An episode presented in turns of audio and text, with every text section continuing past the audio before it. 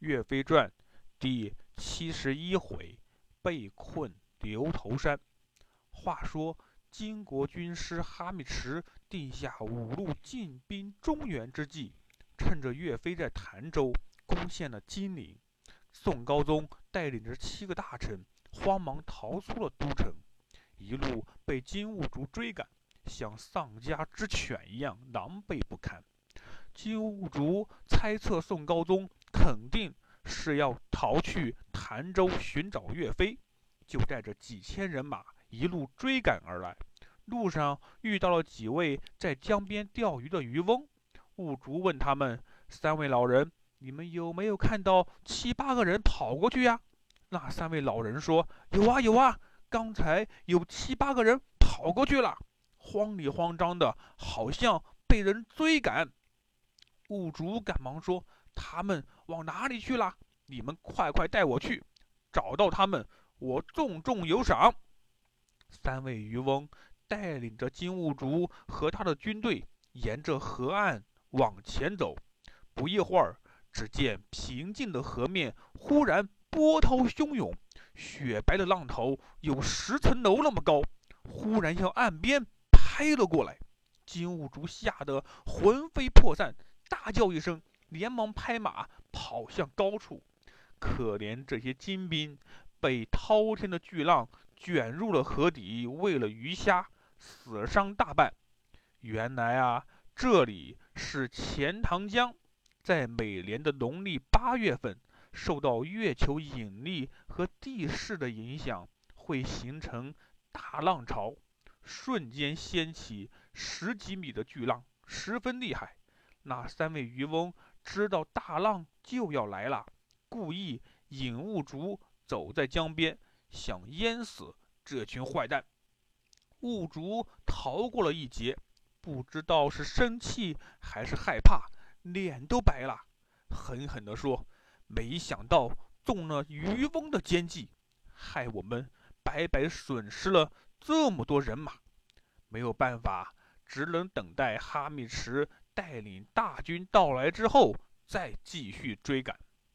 再说宋高宗和7个大臣们，他们可不知道身后发生了这些事，一路只顾没命的逃跑，也不知道跑了多少天，眼看着就要到潭州了。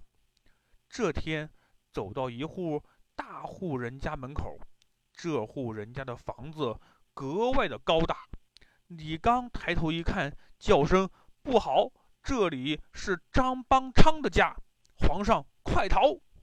大家都知道张邦昌可是个大奸臣啊，赶紧扶着皇上跑。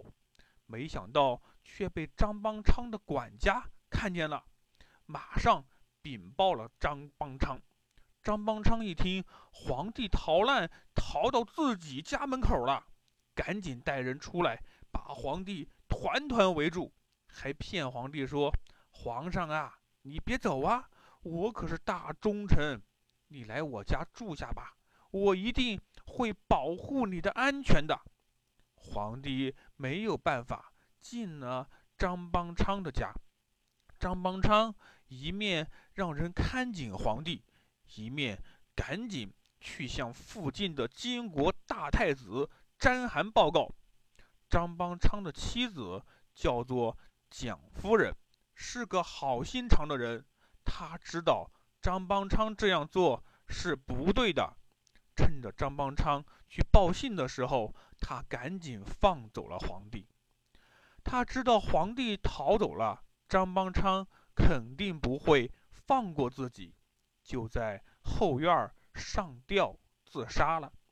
张邦昌带着詹韩来到自己家中，发现皇帝不见了，妻子在后院上吊自杀，气得直跺脚。詹韩看见呢，就说：张邦昌，你既然已经归顺了我们大金国，现在妻子也死了，这个家不如不要了，就跟着我走吧。说完，命令金兵一把火烧了张邦昌的房子，带着张邦昌离开了。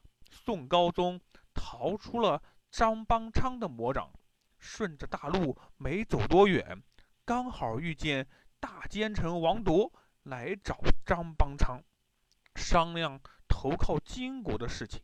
王铎远远的一眼就看见了宋高宗，心里高兴极了。他装作关心的样子，连忙跑了过去，问道：“皇上，您怎么来这里了？”李纲把金陵失守、张邦昌要害皇帝的事情说了一遍。王铎故意装作气愤的样子，说道：“这个大奸臣张邦昌真是该死！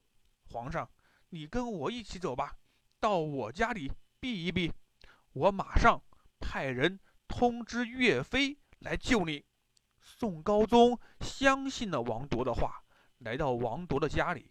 王铎让人赶紧准备饭菜给宋高宗，一面却让人偷偷的跑去给詹韩报信。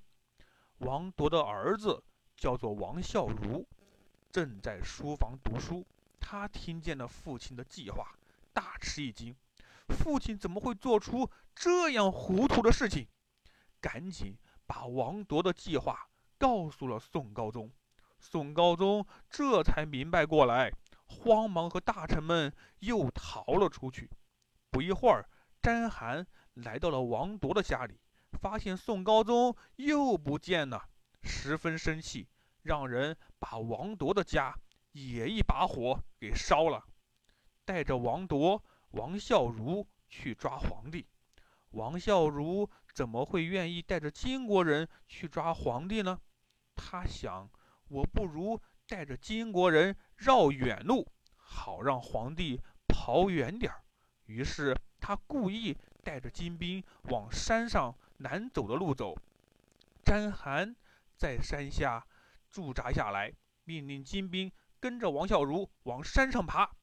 爬到半山腰，看见上面果然有7、8个人，王孝孺大吃一惊，没想到皇帝真的往这边走了。他大叫一声，翻身滚落了山崖。金兵看到宋高宗真的在上面，都拼命的往上爬。宋高宗回头一看，山下无数的金兵爬了上来，害怕的说道：“这回真的跑不掉了。”正在害怕的时候，天上忽然下起了倾盆大雨。宋高宗8个人可顾不上躲雨，依然拼命地往上爬。金兵们穿着皮靴，沾上雨水后，在山上走一步滑两步，一不小心还掉下山崖，摔个粉身碎骨。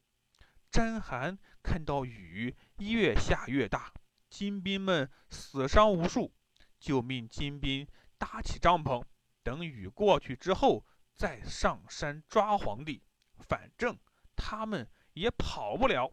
宋高宗爬到了山顶平地，看到一座破庙，只好在里面躲雨。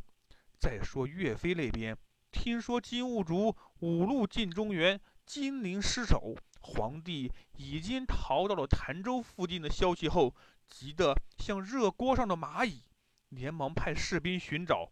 有人回报，在牛头山发现很多金兵。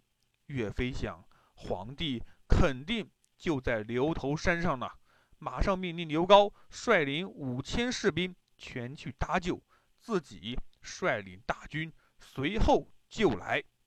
岳飞能救下皇帝吗？小朋友们，咱们下回再说。